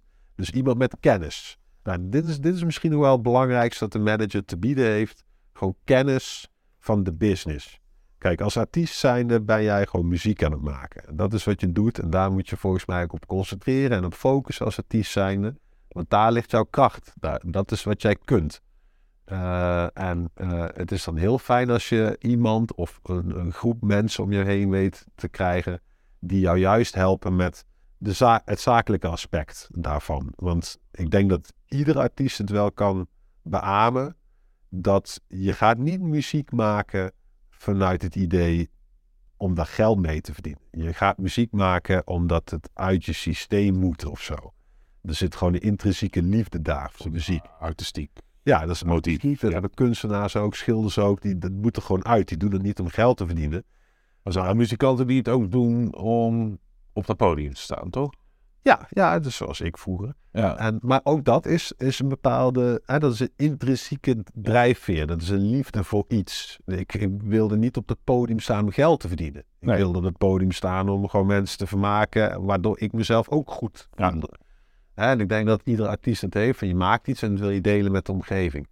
Eh, en om die omgeving dan te bereiken, nou, dan is het wel fijn als je, als je een manager hebt die jou helpt hè, met, met hoe die zichtbaarheid eh, te creëren. Dus hoe je publiek te bereiken, et cetera. En nou, dan kan je vervolgens met je manager gaan kijken van... willen we inderdaad een label of een publisher, eh, et cetera, et cetera. Dus in, in eerste instantie helpt denk ik een manager jou met het zakelijk maken van whatever je aan het doen bent. Zodat je er geld mee kan verdienen, zodat dit jouw baan kan worden. Zodat je niet meer bij de Albert Heijn hoeft te werken, vijf dagen in de week. Maar dat, want dit is toch wat iedereen wil. Je wil van je, van je hobby, van je liefde, je werk maken. Nou, daar kan een manager bij helpen. Maar als ik dan ook kijk naar de acts die ik bijvoorbeeld vroeger boekte. Daar waren heel veel acts die hadden niet eens een manager. Nee. Eh, eh, dit is ook een vraag die vaak komt van wanneer is het dan tijd voor een manager? Nou ja, eh, dat is volgens mij ook een beetje afhankelijk van welke muziek je maakt. Dus volgens mij moet je als, als act of als muzikant moet je eerst bij jezelf te raden gaan van wat is mijn DNA, welke muziek maak ik, wat, wat, hoe wil ik mijn publiek bereiken. Als jij bijvoorbeeld toch meer pop georiënteerd bent en, je meer muziek maakt die misschien goed gedijt op de radio, dan is het misschien eh, handig om, je hoeft niet meteen met een manager in zee te gaan, want nogmaals, dat hebben we het straks ook gezegd, een manager pakt commissie. Ja. Dus het is helemaal niet interessant voor een manager om op jou in te springen als je nog geen geld maakt. Ja. Eh, dus dan zou je misschien kunnen beslissen, nou dan huur ik van mijn eigen verdiende centen bij de Albert Heijn, ga ik vast een plugger inhuren. Ja. Die mij Wel, ook wel de, eerste, de stappen onder eigen. Ja, de eerste stap bijvoorbeeld. En dan, nou, op het moment, misschien heeft die plugger succes. Dan wordt je muziek op de radio gedraaid. Dan krijg jij meer zichtbaarheid. Dan komt er wat meer inkomen binnen. En dan komen die managers vanzelf misschien wel aanvliegen. Dus dat kan ook. Ik vind het wel grappig, want jij zei net van als manager zou je het liefst zeg maar begin jij met de artiest en ga jij dat team bouwen. Maar in de praktijk is het vaak zo dat inderdaad de pluggers of de, met name de boekers vaak als eerste, omdat ze ook met meerdere mensen tegelijk kunnen werken en dan, dan niet, niet drie, vier, dat zij vaak als eerste instappen en dan Ja. op het moment dat zij de communicatie met de artiest lastig beginnen te vinden, moet er toch ook een manager komen. Nou, maar dit is misschien. Hè, je spreekt, neem ik aan, meerdere managers eh, voor deze podcast. En eh, dit is misschien eh, een van de grootste verschillen tussen mij en een andere manager. Eh, er zijn natuurlijk altijd verschillen tussen iedereen. Maar ik, ik, ik werk het liefste inderdaad. Vooral toen ik begon met managen. Nou ja, ik ben er ook zomaar in. Ik kan zeggen, wist je wat het was? Wist Nee, ik had geen idee, man. Ik bedoel, ik, eh, gewoon, eh, wat ik straks al zei, ik, ik zag Bird of Joy en toen had ik zoiets van, hey, deze jongens hebben gewoon begeleiding nodig. Want ik was alleen een boeker. Mhm. Eh, die hebben begeleiding nodig, want dan kunnen ze verder komen. Het is gewoon wat ik in ze zag. Ja. En ik had natuurlijk helemaal geen idee hoe dat moest. Ik, had, ik filosofie en werktuigbouwkunde gestudeerd. Dus ik had enige wat ik wist, Filosofie, filosofie helpt. helpt altijd met het leven in general. Ehm, maar eh, ik had het voordeel dat ik dus ik was altijd al het regelneefje van mijn eigen acts waar ik in speelde. En eigenlijk ben ik als manager dat alleen maar verder uit gaan bouwen. Oké. Ehm, Dus je had ook eh, die, die, de, beruchte Pipi Langkous mentaliteit van ik heb het nog nooit gedaan, dus ik zal het wel kunnen. Dat, dat, zat, dat, zat er, dat zat er dan gewoon, maar dat zat er al in, want je ging al alles. nou ja, dat zat er al in inderdaad. En ik, ik ben dus ook als een ezel eh, meerdere keren tegen eh, allemaal dezelfde stenen aangegaan. Ja, want dat is een ander ding typisch van het vak. Je leert niet ergens om manager te worden. Ik denk dat niemand dat ergens leert. Nee, En dat zijn allemaal eenlingen. Nou ja, net zoals dat je ook niet ergens leert hoe je muzikant moet worden of zo. Hè? Je hebt natuurlijk allemaal, allemaal opleidingen wel. precies. Maar, en ook, er is vast ook een managementopleiding in Nederland. Oh, zeker. Ja. Maar eh, die geven alleen maar eh, tools, heb ik het idee. En, en, en gewoon handvatten eh, die je kan gebruiken om, om het verder uit te bouwen. En, en jouw management skills en ervaringen en netwerken gewoon meer kracht mee te geven. Maar uiteindelijk moet die, heb ik toch het idee, het is dat regelneef zijn, zeg maar. En dat heb je of dat heb je niet. Ik heb gewoon, ik ben wel eens op opleidingen geweest die eh, bijvoorbeeld eh, muziekmanagement doen of zo. En je ziet gewoon meteen in zo'n klas wie Ja. de potentie heeft om, om, het, om er daadwerkelijk mee door te gaan of niet. Het was, een vleugje cowboy ja, het, is nodig. je, je hebt dat van jezelf al nodig. En, en Ja. die opleidingen zijn fijn, want die kunnen jou, als jij dat al in je hebt, kunnen ze jou die tools eh, geven en die kennis, zodat je jezelf nog beter kan maken straks in jouw vak. Maar als je die drijfveer al niet hebt, dan dan gaat die opleidingen denk ik ook niet. eh, Als je die wel hebt, doe je die kennis vanzelf al op. dan doe je die vanzelf wel op, inderdaad. En eh, ik heb het idee dat je dat wel vaak ziet, dat, eh, dat veel eh, partijen of mensen die verder komen dan in de muziekbusiness, dat zijn volgens mij ook heel vaak, eh, heb je een mooi woord voor, dat self-taught of zo. Ja, ja, ja zelfon, zelfonscholing. ja, een soort van zelfscholing. Die, die hadden dat al in zich. En die, die hadden waarschijnlijk die opleiding ook nooit nodig gehad. Maar dat heeft ze wel gewoon meer handvast. Want ja, gewoon de kennis. Even, ja, ja. ja. Ja. als jij zegt filosofie, werktuigbouwkunde, ja goed, dat, je, je, hebt, bedoel, je, je leert een vak en je leert je ook op een bepaalde manier te verdiepen dan. Weet je, wat je ook alweer terugkrijgt. eh. Maar goed, om even terug te komen op wat je vroeg. eh, van, eh, je wilde zelf altijd, hij zei het over mij, van heel vroeg in de carrière van artiest inspringen. ja, ja, heb je Omdat altijd dus ik- gedaan. Ja, precies. Omdat dat dus ook mijn karakter is. Omdat ik zelf die regelneef al ben, vind ik het fijn. Ik, ik wilde ook nooit van mijn eigen bands vroeger dat iemand anders de dingen voor mij ging regelen. Dus ik wilde, ik wilde gewoon zelf controle, Controle, hebben. ja. Ja, over, over welke kant gaat mijn act op. En met wie ga ik samenwerken of welke shows doe ik en, en wanneer en voor hoeveel. Nou, en als je, nog, als je dan met een beginnende act gaat werken, dan kan je dus al die dingen nog kneden en vormgeven naar iets waarvan jij denkt dat het beste is. Ja. En dat vind ik persoonlijk heel fijn inderdaad. Als, je, als ik namelijk pas in zou stappen op een veel later moment in de ontwikkeling van een artiest, dan, dan is al dat kneden dus al gebeurd. Dan is het alleen nog maar bijsturen. Ja, dan is het alleen nog maar bijsturen. En dan, dan moet je dus een artiest zien te vinden die eh, in ieder geval gekneed is op de manier zoals jij dat misschien zelf ook graag had willen doen. Ja, Want, eh, want als, je, als je dan een artiest tegenkomt die dus op een heel anders gekneed is of een heel andere visie heeft dan jij, ja, dan, dan ben ik ook niet de goede manager voor die artiest. En eh, dus ik persoonlijk vind het altijd fijn om van het begin af aan erbij te zijn. Eh, maar als je kijkt puur business, hè, puur zakelijk gezien, dan zal je zien dat, het, eh, dat managers, ja, dat de kans dat een manager instapt heel vroeg in de carrière van een artiest is heel klein. ja nou, dat, dat zijn dus echt die, die verliefd, verliefd op het eerste gezicht Ja. eh, verhalen. Kijk, en, eh, ah, hier wilde ik eigenlijk naartoe. Ik ben een ZZP'er. Dus ik ben gewoon een, een eenpitter, zoals dat heet, weet je wel. Ik doe gewoon wat ik zelf wil en ik werk in mijn eentje. Maar je hebt dus ook gewoon managementkantoren in Nederland. En daar, dat zijn dus gewoon eh, plekken waar meerdere managers onder één paraplu werken. En eh, die doen heel goed werk. Eh, die, die verdienen misschien ook allemaal wel meer geld dan ik. Maar die zitten wel vaster in een zakelijkere structuur, in een zakelijk format. Want dat zijn echt bedrijven waar meerdere mensen werken. Dus er zijn ook meerdere mensen afhankelijk van de inkomsten van een artiest. Dus wat je juist bij dat soort kantoren vaak ziet, is dat die, dat die veel minder happig zijn om in te stappen inderdaad op een beginnende artiest, waar dus nog weinig aan te plukken valt, zal ik maar heel eh, vervelend zeggen. En dus die, dat soort partijen stappen meestal wat later in. En dan heb je dus toch, moet je toch zelf in je eentje die eerste stappen zetten om Ja. je in de picture te spelen bij zo'n... Zijn, zijn die kantoren ook bedreigend voor jou? Als, als Nee. één Pitter, dat je, dat je je artiesten, wat je net zegt, van je bouwt het, je bouwt het op en eh, nou, de gage was eerst 200 euro en vijf jaar later is die 2000 en hopelijk tien jaar later 20.000. Ehm, maar dat het op dat moment de artiest ook bij je weg zou kunnen vallen omdat iemand anders eh, een... Dat is een potentieel risico. Dat blijf je volgens mij altijd wel houden. En het gebeurt ook eh, aan de lopende band natuurlijk. Hè? Gewoon maar in iedere bedrijfssector. In muziek ook zeker. Dat, dat eh, iets eh, in eerste instantie met label A werkt. Of met publisher B. Of met manager C. En als het beter gaat stappen ze over naar iemand die in de Champions League speelt. Zeg maar, in plaats van de eredivisie. Of de, de eerste divisie. Ehm, dat gebeurt. Ik zelf ben daar eerlijk gezegd nooit zo bang voor geweest. Nou, maar het bewijs dat ik hier niet bang voor ben, is ik heb met geen één van mijn artiesten, ook maar nooit, ook niet eens als boeker, een contract gehad.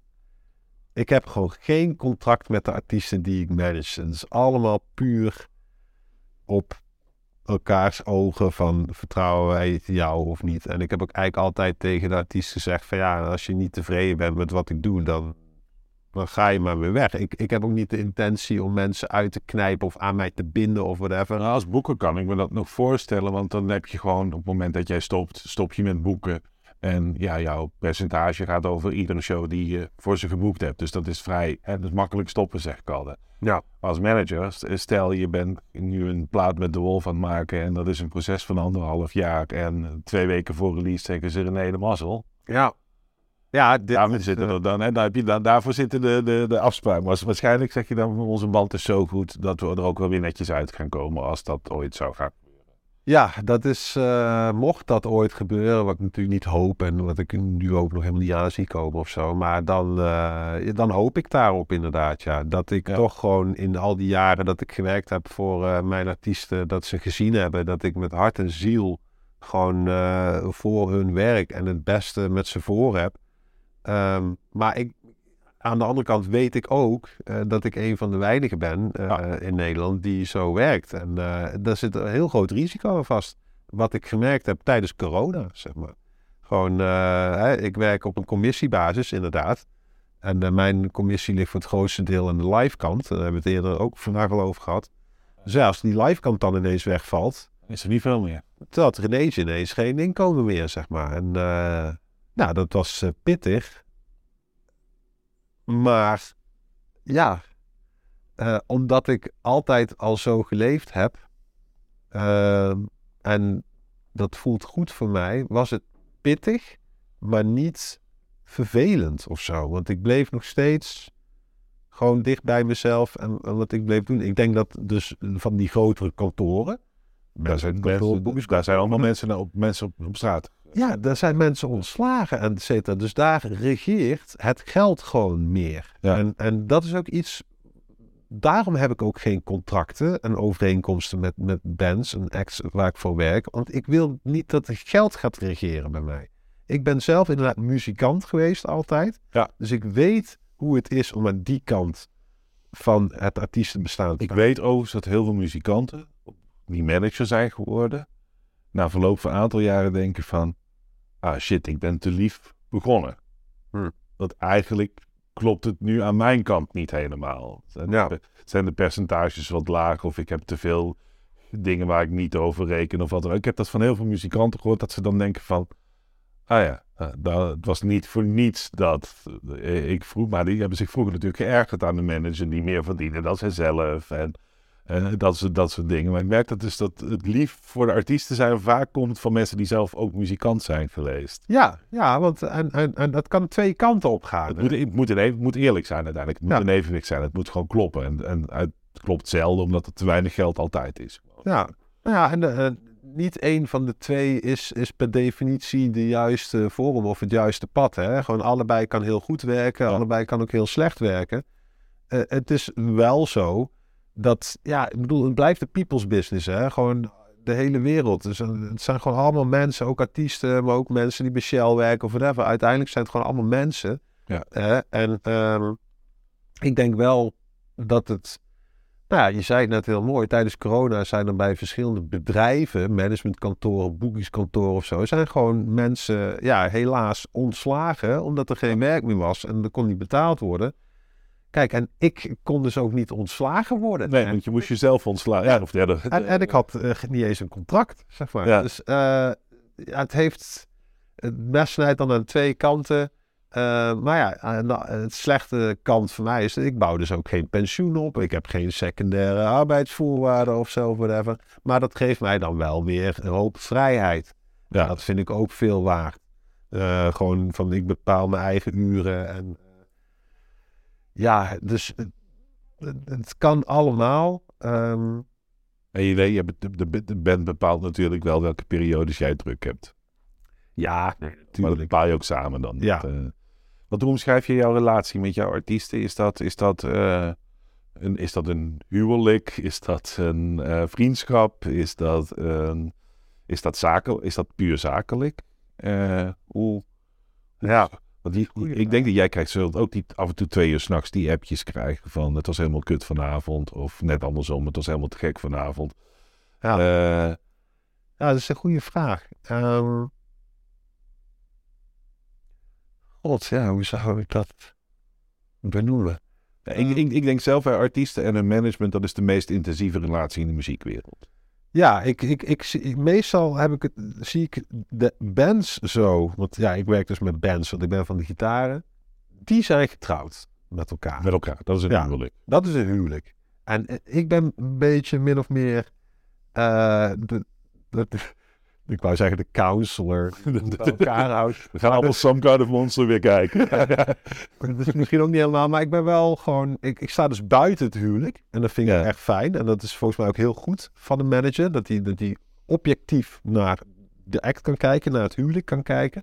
En eventueel ook dus eh, in kan springen hè, als het huwelijk uit eh, De mediator. eh, de mediator, inderdaad. Als, als het Ah, proces, procesbegeleider, dat vind ik wel een hele goede omschrijving. Ja, ik denk dat ik, dat ik eerder dat ben. En daarnaast wil ik ook heel graag natuurlijk een vriendschappelijke band met mijn artiesten hebben, omdat ik van ze hou. Ik hou van hun persoonlijk. Vind ik heel belangrijk trouwens. Misschien nog wel belangrijker dan de muziek die ze maken. Dat ik gewoon een goede band heb met de, met de artiesten persoonlijk. Ja. Echt verliefd op kan worden tussen aanhalingstekens en sluittekens. Ik moet natuurlijk de muziek ook heel mooi vinden. Eh, want ik moet ervan kunnen houden.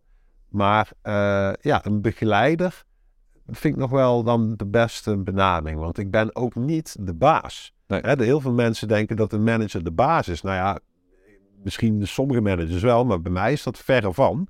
Ik ben echt... eh, Maar je wordt enigszins ingehuurd door de artiest om de artiest te leiden terwijl de artiest jouw baas is. Ja, de Want die kan jou, als er iemand jou kan ontslaan in je leven, Exact. dan is het die artiest. En bij mij persoonlijk is het inderdaad zo, de artiest is de baas en ik help ze. Ja. Dus ik, ik, ben, ik begeleid ze. Ik, ik bijvoorbeeld, nou ja, Maar jij Ja. kan wel zeggen, dit gaan we niet zo doen, maar zo. Je, je hebt wel, dat zeg ik, maar ik ben dus niet de baas. Dus als zij ik- moeten wel meegaan dan. Ja, dus Ik, ik heb al meerdere keren meegemaakt dat ik tegen een artiest zeg van... Goh, eh, ik denk dat het goed zou zijn om naar links te gaan of zo. Die weg te bewandelen, zodat we daar straks daar uitkomen. En dan zegt de artiest, ja, daar hebben we helemaal geen zin in. Eh, wij willen liever die kant op. En dat is dan een heel andere jij, ja. die ik Dan- wil. Dan pas jij. En dan pas ik me aan, Ja. ja. Eh, en ik denk dat er ook wel andere, andere dus mensen... je, ook, we hebben, we hebben heel vaak voetbal genoemd, maar de voetbaltrainer is het dus niet. Nee, nee, want die is de baas. Die is de baas. Ja, precies. Nee, ik ben, ik ben echt. ehm, ik was op zoek naar een ander woord, maar ik ben. eh, ik sta in tekendienst van de artiest. Dienst van de artiest. Ja, en dus zij zijn altijd de baas. En wat ik doe, is naar eer en geweten eh, op tafel leggen wat ik denk. Met al mijn ervaring en kennis en, en weet ik veel wijsheid die ik in de, de loop der tijd heb opgedaan. Van dit is de beste keus voor ons. Ik heb het ook altijd over ons, dus niet voor jullie, nee, voor ons. Voor, dat opzicht ben je wel het zoveelste band dit een beetje. Precies, ja, je zit, dat moet ook, vind ik, een manager. Die moet gewoon in de band zitten, want die moet gewoon mee kunnen denken. Die moet snappen waar de muziek van die mensen vandaan komt. Die moet, ja, die moet, moet gewoon onderdeel van het proces zijn. En ik, ik kan gewoon alleen vanuit mijn point of view zeggen van ik denk dat dit de beste route is, of dat dit de beste beslissing zou zijn. En dan hoop ik natuurlijk dat die artiesten dat begrijpen, dat ook inzien en samen met mij dan die kant op wandelen. Ja, vertrouwen daarin. Of, Maar dat is geen gegeven. nee, het kan zijn dat zij zeggen van nee, we willen Ja. daarin. En dat, en dat gebeurt ook nog best vaker. Dat je, Maar dan kan er bij jou dan wel een moment ontstaan dat je zegt van nou, ze willen eh, niet met die maatschappij, maar met die maatschappij oké. Ze willen niet daar toeren, maar hier toeren oké. En ze willen met die producer een die studio plaat maken. En ik wilde eigenlijk dit, dit. Oké, oké, nu is het klaar. Ja, het is dus wel... eh, ja, ik snap waar je naartoe wil. Ja, het is, het is zeker belangrijk. Dat moet niet te vaak gebeuren. Want dan, dan krijg je ook het gevoel van... Dat geen mij ook niet... Jij wil die controle wel ook een beetje voelen. Nou ja, als, als iedere keer... Als ik zeg we gaan naar links en eh, iedere keer wordt gezegd van... Ja, dikke boeien, wij gaan naar rechts.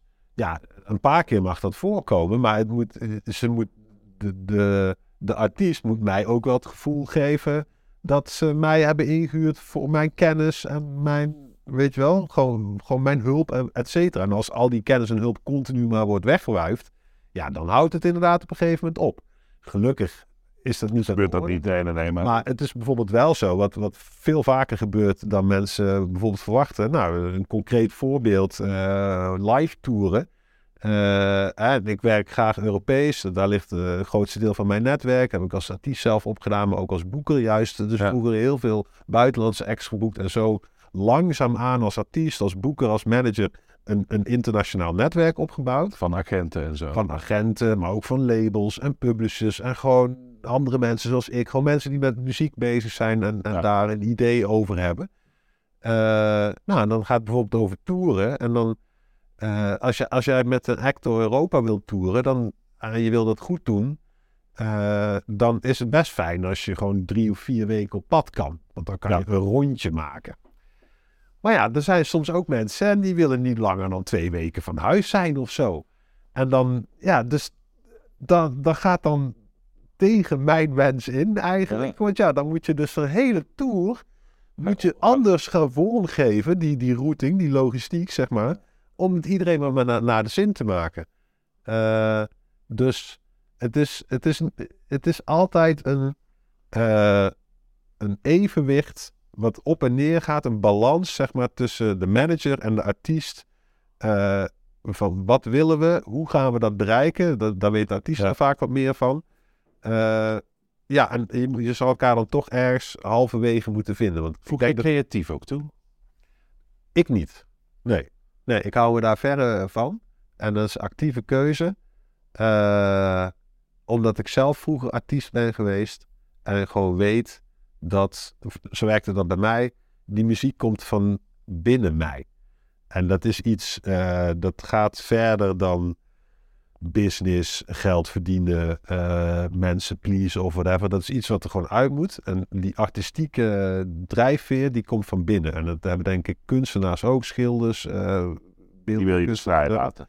ja, die wil ik vrij laten. En ik heb ook het idee dat er, als je die vrijheid kunt geven, dat dan ook de mooiste dingen ontstaan. Want hoe verder je wordt Maar inge- heel veel kunstenaars, artiesten hebben ook al behoefte aan een bepaalde bevestiging van dat ze op de goede weg zijn. Ja, wel ook. vaak de eerste, je zult wel vaak de eerste zijn die een demo te horen krijgt. Tuurlijk. En eh, ik denk dat er ook heel veel artiesten zijn die juist willen dat ze geholpen worden of andere input krijgen vanuit andere ENR kanten. kan nuttig werk verrichten. Exact. En, eh, maar dat zijn niet mijn artiesten. Dat zijn ook dus, hè, want daarom ben Dus, ik dus jij hoort het liefst, jij het liefst het nieuwe album als het klaar op je bureau gelegd wordt. Of, of, of wil je wel, wel sneller erbij betrokken zijn. Nou ja, misschien moet ik ook wel nuanceren. Als ik bijvoorbeeld kijk naar Storksky, een andere artiest eh, die ik een tijdje gemanaged heb, die, ehm, Dat deed het wel. ja, daar was ik er wel meer bij betrokken, omdat die ook echt op een echt het beginpunt van zijn carrière Dat is nodig. En eh, die had dus nu, nu of nooit gewonnen, dus die stond meteen in de picture, gewoon eh, vanaf het prille begin, zeg maar. En dan word je gewoon echt voor de leeuwen gegooid. En dan is het misschien wel fijn als ook iemand met je meedenkt. Eh, en hij was trouwens ook een solo-artiest, hè? dus Ja, hij maakt dat helpt het onder zijn eentje. Dus dan is het eigenlijk ook wel fijn als je een soort sparringspartner bij hebt. Maar als ik bijvoorbeeld kijk naar The Wolf, Neverone of Birth of Joy, dat zijn gewoon bands, huwelijken. Ja. En wie ben ik om mij dan in dat huwelijk te gaan lopen? Ja, nee, die corrigeren elkaar wel. Of, Ja, we hebben al ideeën. en dat werkt ook niet goed. Ik moet me niet voorstellen dat er ineens van buitenaf iemand bij ons thuis tussen mijn vrouw en mij zich ertussen gaat meuren van hé, ik ga eens even vertellen hoe jullie je huwelijk moeten vormgeven. Ja, Nee, dat is pas het moment dat je zelf met je vrouw naar een eh mediator-therapeut, whatever, loopt van. Dat eh, kun, je- kun ons een beetje helpen? Ja, dus, dus daar, zit, daar zit denk ik het grote verschil. En ik zelf heb dan ook nog het geluk, moet ik eerlijk bekennen, dat met de acts waar ik voor werk, die, die, die zijn gewoon goed. En die weten wat ze willen. En die hebben talent. En die kunnen gewoon hele mooie dingen maken. En ik vertrouw ze daar blind op. Natuurlijk hoor ik gewoon... Nou ja, ik, ik, ik doe het wel. Hè, bijvoorbeeld, nou, we kunnen wel een voorbeeld van The Wolf... die eh, dan eh, met een nieuw album bezig is. En dan eh, schrijven ze... tijdens de coronaperiode hebben we meegemaakt... dat zij Wolfpack zijn gaan schrijven. Iedere maand eh, drie nummers uitbrengen. En je kon lid worden van Wolfpack. En dan kreeg jij die drie nummers in je mailbox. Gewoon, die waren dus nog niet gereleased. Waren wel helemaal gemasterd en alles. Waren gewoon aftracks. En die kreeg jij dan drie per maand. En eh, dat duurde dan eh, iets van eh 10 of 12 maanden. Dus aan het eind van de rit waren er gewoon eh 30, 40 nummers. En dan kon jij als Wolfpack lid kon je zeggen van nou, die 12 nummers van die 30, die moeten op het album. En eh, dus we legden heel veel... eh, Leuk. zeg je? Leuk. ja, he- heel veel ehm, nou, bes- beslissing, zeg maar, bij de fan eigenlijk. Ja. En eh, nou, wat ik wilde vertellen is dat ik van die 30 nummers heb ik dan bijvoorbeeld wel een persoonlijk idee van, nou, deze 12 eh, heren zou, zou ik als, als ik jullie was op het album zetten. En ehm, ja, daar wordt niet altijd naar geluisterd, omdat zij zelf ook zoiets hebben van, ja, maar dit nummer hebben wij juist echt, dat komt vanuit binnen. Dat, heeft, Dat is heel belangrijk. heel ja. belangrijk. Dus eh, wat wilde ik hier nou mee zeggen? Dat, Nou ja, wat, wat, ik vind het wel grappig, want ik zeg wel heel vaak tegen muzikanten dat de keuze voor een single of wat is het beste liedje eigenlijk heel lastig te maken is door degene die het gemaakt heeft. Ja. Want die heeft hele andere ideeën bij bepaalde stukken. Er zit net die ene zin in die alles zegt over zijn mislukte relatie. Of er zit net, weet je, en dat kan een liedje, dat kan het dan veel belangrijker maken. Terwijl gewoon het publiek, jij bent de eerste vertaler naar de rest van de wereld, zeg maar. Dus Ja. het publiek zal dat niet zo zien en lezen. Dus ik vind het vaak heel goed om net de albumtracks of ook de volgorde van tracks, om dat net... Ik zou als artiest altijd, altijd zeggen, leg dat als Ja. eerste buiten de deur. Nou ja, precies dit. Nou, dit vind ik echt dus een heel concreet voorbeeld. Love, Death and In Between, nieuwe album van The Wolf. Staat flink in de media nu. Is zelfs nummer 1 in de top 100 eh, geweest. Nou, heel Europa gaat hartstikke goed. Dus het is echt een album wat goed is ontvangen. En eh, dit is echt een leuke anekdote. En ik denk ook niet dat de jongens het erg vinden dat ik dit vertel. Maar er staat één nummer op en het duurt 16 minuten. Dat is een medley en die heet Rosita. En inmiddels moet ik ook zeggen... Jongens, ook Wolfjes, jullie hadden gelijk. Het is gewoon het beste nummer van het album. En dat wilden ze op, als nummer 1 van het album hebben. Dat is een beetje lastig. Nou, dat zeg jij, hè? Maar de band had zoiets van, ja, hoezo is dat lastig? Ja. Ik zei precies zelf, ja, dat kan je niet doen. Van, hoezo kunnen we dat niet doen? Ik zei, ja, je kan niet, je kan niet met je eerste nummer gewoon het, je publiek gewoon zo'n kluif meegeven van 16 minuten. Je gaat gewoon het risico lopen dat ze de rest van het album niet gaan luisteren. Of dat Spotify zegt van, wat, we beginnen met een nummer van 16 minuten. Skip rate. Dus skip zo. het hele Ja. album, weet je wel. Dus, Ja. dus daar eh, nou, hadden we wel conf- conflict of interest, inderdaad. Dat de band wilde dus graag enkel voor een artistieke... eh, ja. gewoon, hè, dat, dat was hun nummer en dat is de crux van het album, et cetera, et cetera. Dus dit was, eh, als puur hun artistieke intenties gevolgd hadden, dan was het album begonnen met een nummer van 16 minuten. Ja. Uiteindelijk is dat nummer ergens op plaats 5 of 6 terechtgekomen. Naar mijn idee zelfs nog veel betere nog- plaats ja. voor een crux van een album, zeg maar. Ja. Maar dat was, dat was pure zakelijke beslissing. Ja. Dat zowel ik als manager, waarbij ik dacht van ja, dat label eh, die, die, die gaat... Die wordt helemaal gek. Eh, ja, die worden helemaal gek. En uiteindelijk is iedereen er ook bij betrokken geweest. Publisher, label, management, boeken. Iedereen die heeft zijn plasje erover gedaan. En wat, wat heel leuk was om te zien is dat iedere eh, zakelijke partner van The Wolf Die zeiden dus allemaal van je kan niet openen met dat nummer. Terwijl dus de drie heren die het gemaakt hadden, hè, die dus artistiek verantwoordelijk waren daarvoor, die, die wilden echt daarmee beginnen. Maar uiteindelijk hebben ze dan dus toch eh, gekozen om dat niet te doen. Nou, en dat zorgt ervoor dat onze Dat is relatie. die wisselwerking. Ja. Dat is die wisselwerking. Ja. het feit dat ze ons dus toch vertrouwen op het feit van hé, hey, ze zeggen dat niet voor niks, die mensen om Nee, ze zeggen het allemaal. Ze Ja. zeggen het allemaal, dus er zal vast wel ergens een kern van waarheid in zitten. En ze zeggen het ook niet om ons te niet te doen, hè, of om, om ons te min te doen. Ze zeggen dit om ons te helpen. Om ook dat, dat we nog verder door kunnen groeien met z'n allen. En dat is wat ik toen straks ook zei. Je moet als manager wel zo'n band hebben met je artiest. Dat iedereen elkaar vertrouwt. En dat iedereen ook het idee heeft van... hé, hey, we zitten allemaal in dezelfde boot. Ja. En allemaal willen we met deze boot van A naar B. Ja. Ik heb namelijk eh, zelf ook ooit managers gezien en die zaten niet in de boot. Maar die waren de sluis aan het bedienen op Ja. de brug, weet je wel. Die stonden dus buiten de boot. En ja, En die hadden hadden het dan ook over jullie en niet over ons. precies. Ja, en, en, en dat is, eh, ja, hoe moet ik dat zeggen? Ik denk dat dat ook vaak, nou, misschien als er heel veel geld wordt verdiend, dat een artiest wel blij is met die manager. Maar ik denk dat over het algemeen die relaties ook minder lang stand houden. Ja. Eh, en ik zelf, ja, nogmaals, ik ben van de lange relaties. Ik vind het heel belangrijk dat je gewoon open, transparant, eerlijk tegen elkaar bent. En dat vertrouwen aan wederzijdse kanten, zeg maar, weet op te bouwen.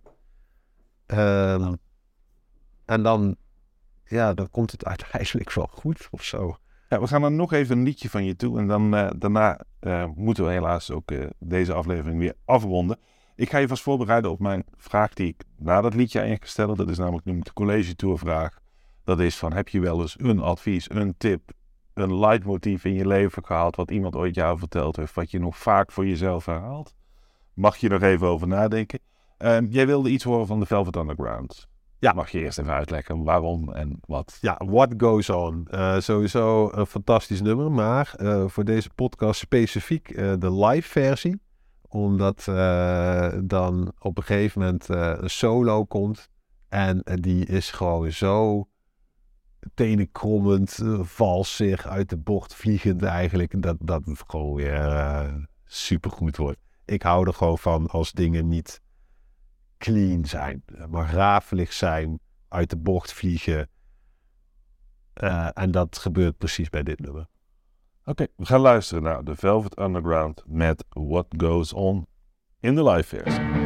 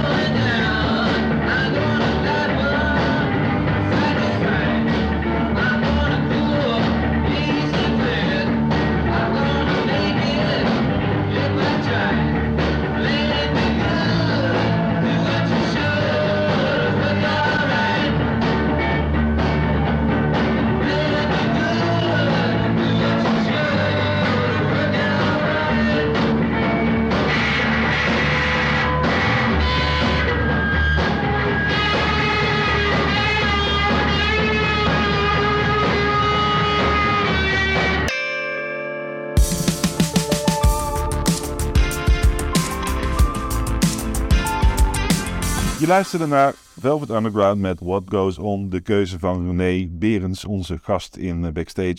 Ja René, ik ga jou enorm bedanken voor, ehm, eh, voor dit gesprek, deze podcast. Ehm, we zijn alweer aardig lang bezig, we gaan wat over tijd, dat hoort erbij.